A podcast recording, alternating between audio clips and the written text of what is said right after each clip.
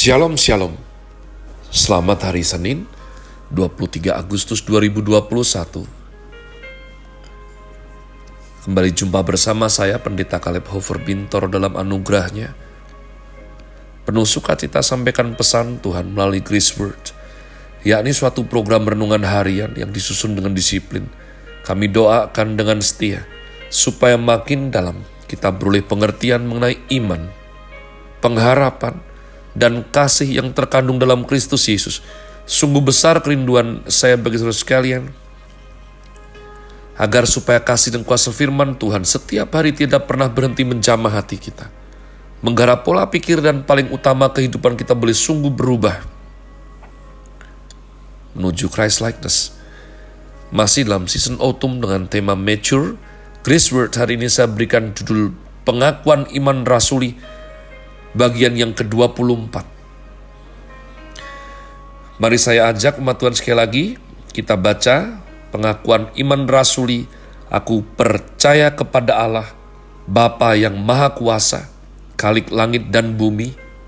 Aku percaya kepada Yesus Kristus anaknya yang tunggal, Tuhan kita, yang dikandung dari roh kudus, lahir dari anak darah Maria, yang menderita sengsara di bawah pemerintahan Pontius Pilatus, disalibkan mati dan dikuburkan, turun dalam kerajaan maut, pada hari yang ketiga bangkit pula dari antara orang mati. Naik ke surga, duduk di sebelah kanan Allah, Bapa yang Maha Kuasa. Dan dari sana ia akan datang untuk menghakimi orang yang hidup dan yang mati. Aku percaya kepada roh kudus, gereja yang kudus dan am, persekutuan orang kudus, pengampunan dosa, kebangkitan orang mati, dan hidup yang kekal. Amin. Umat Tuhan, kita sudah selesai membahas ya tajuk butir yang pertama. Mungkin belum selesai. Mungkin jika kemudian hari dibukakan hal-hal baru dua, tiga tahun ke depan saya tidak tahu. Tapi paling tidak kita sudah memulai mempelajari butir yang kedua, yakni mengenai Tuhan Yesus Kristus. Nah, orang-orang Yahudi sulit berubah konsep dan agama. Mereka tahunya Jehovah is our Lord. Selain Yahweh tidak ada Allah. Selain Yehova tidak ada Tuhan. Maka seluruh Yahudi bersedia dibunuh dan darah mereka dialirkan membasahi seluruh tanah Yehuda. Ini adalah hasil didikan bertahun-tahun daripada tegar tengkuk bebal mereka umat Tuhan. Ya, sehingga bertahun-tahun, bertahun-tahun mereka bodoh, mereka tidak bisa move on dari Mesir, dan terus sampai luluh lantak itu pun mendatangkan murka Tuhan melibatkan uh, ular berbisa, bumi yang rengkah dan menelan mereka, melibatkan penyakit sampar, melibatkan berbagai macam sampai itu menjadi jati diri mereka. Bahwa mereka tidak bisa menyembah Tuhan lain selain daripada Yahweh. Bahwa mereka tidak bisa ada Allah lain selain Yehova, Elohim, Ehad. Maka umat Tuhan, Romawi yang mentaklukkan Jerusalem juga harus takluk dan membuat kebijakan baru, yaitu dalam kekaisaran Romawi harus memanggil kaisar sebagai Tuhan. Tetapi ada daerah Yahudi yang diizinkan tidak usah memanggil kaisar sebagai Tuhan, karena bagi mereka Yehova yang dipanggil sebagai Tuhan. Jadi satu kekaisaran dua sistem. Ya, ini adalah berpikir panjang bijak karena mencegah untuk membantai satu bangsa ini.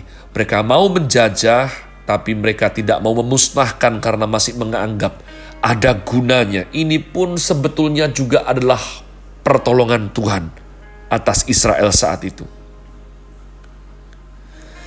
Jadi satu negara satu kekaisaran dengan dua sistem. Kurang lebih 2000 tahun kemudian, Tiongkok di bawah Deng Xiaoping menerapkan satu negara dua sistem. Deng Xiaoping berkata seluruh Tiongkok menyetujui dan berbakti kepada komunisme, kecuali Taiwan dan Hong Kong boleh punya sistem demokrasi. Satu negara, dua sistem, namun bukan dimulai dari Deng Xiaoping dan Tiongkok modern, tetapi sudah ada saat Kekaisaran Romawi menerapkan kebijakan khusus itu terhadap Yahudi. Namun Kekaisaran Romawi sangat khawatir jika di Yerusalem terjadi huru hara dan pemberontakan yang besar. Maka puluhan ribu serdadu dikirim dari Roma untuk menjaga di sekeliling kota Yerusalem. Apalagi saat tiga hari raya yang ditetapkan Musa, di mana orang Yahudi harus meninggalkan kampung halaman dan kotanya, pergi bersama menuju Yerusalem untuk merayakannya. Maka ratusan ribu orang dari tiap kota dan desa mendatangi Yerusalem – untuk mengadakan upacara keagamaan. Maka jika terjadi huru hara, maka para pemberontak akan langsung dibunuh tanpa berkesempatan diadili umat Tuhan. Tetapi terjadi suatu perubahan besar. Setelah dewasa, Tuhan Yesus menyembuhkan dan mengajar di seluruh tanah Yudea. Lalu orang-orang mulai menyebut Tuhan Yesus sebagai Tuhan Menyebut Yesus sebagai Tuhan akan menjadi suatu potensi pemberontakan yang konkret dan sangat berbahaya yang dapat mengancam kekaisaran Romawi. Sebelumnya, semua menyebut kaisar sebagai Tuhan. Sebelumnya, mereka menyebut Yahweh Yehova sebagai Tuhan. Orang Romawi, cincailah tidak apa-apa. Toh itu tidak kelihatan. Kenapa sekarang menyebut Yesus sebagai Tuhan? pribadinya ada, orangnya ada. Yesus manusia yang dilahirkan di Bethlehem, ia dianggap bukan Allah yang menciptakan langit dan bumi. Ia hanyalah manusia saja. Tetapi bagi orang Kristen, Yesus adalah Tuhan. Beliau telah mati dan bangkit dari antara orang mati. Kami percaya dia Tuhan kami. Maka Romawi mulai menganiaya orang Kristen karena orang Kristen menyebut Yesus itu Tuhan. Ini membuat kacau dan pusing tentara Romawi. Akhirnya terjadi penganiayaan besar-besaran kepada mereka yang percaya Yesus sebagai Tuhan. Sepanjang sejarah, percaya Yesus dibagi menjadi dua aliran. Yang satu percaya Yesus adalah Tuhan dan Juru Selamat, dan yang kedua percaya Yesus adalah teladan dan guru Sepanjang sejarah kaum intelektual memakai cara-cara rasional untuk tidak menerima bahwa Yesus itu Tuhan dan Juru Selamat. Hanya menerima bahwa Yesus itu guru dan teladan moral yang baik. Kaum Injili percaya Yesus Tuhan. Kaum liberal percaya Yesus teladan. Kaum Injili menerima keselamatan dalam nama Tuhan Yesus. Ya, kaum Kristen menerima berkat dan bahkan kaum Injil kemakmuran percaya bahwa Yesus adalah sumber kekayaan, maka timbullah perpecahan di antara kaum beriman kepada Kristus. Jadi umat Tuhan, paling tidak ya kalau melihat sekitaran bagaimana Romawi sudah tidak menganiaya orang Kristen, maka kita mempunyai pergumulan yang tidak perlu dituduhkan satu sama lain, melainkan mari introspeksi dan mawas diri. Kita ini memandang Tuhan Yesus sebagai siapa? Apakah satu, Yesus sebagai Tuhan dan Juru Selamat?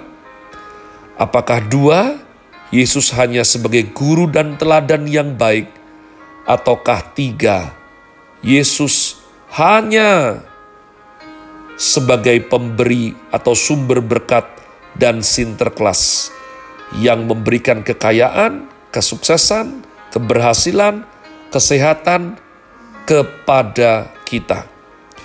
Mana umat Tuhan? Saya tidak berkata yang ketiga pasti salah, tapi kalau hanya sebagai sumber berkat, hanya sebagai yang membuat kamu kaya raya, maka itu adalah rusak sudah Injil atau kekristenanmu. Jadi umat Tuhan, nama Tuhan Yesus dalam bahasa Ibrani Yosua.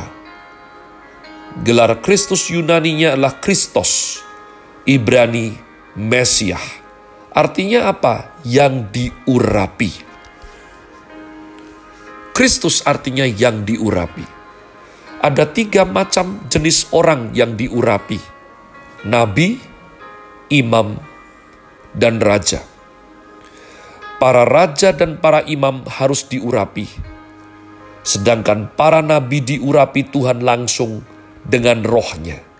Kecuali Elisa yang diurapi Elia Tiga jabatan ini, nabi, imam, dan raja, diberikan Allah Bapa kepada Allah Anak, mengutusnya ke dunia menjadi imam di tengah-tengah Allah dan manusia.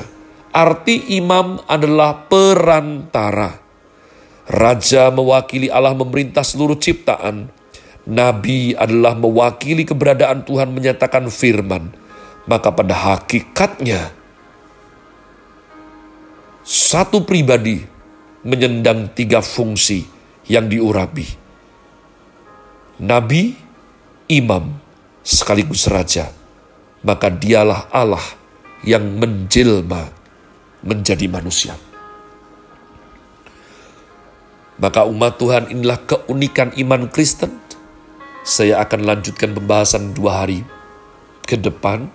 Saya berdoa supaya sungguh-sungguh ada rasa ingin tahu di hatimu, haus lapar akan firman, karena hanya yang punya ingin tahu haus lapar, engkau yang akan belajar dan engkau akan dipuaskan dahagamu oleh air hidup itu sendiri. Have a nice, have a nice day. Tuhan Yesus memberkati saudara sekalian. Sola. Grazie.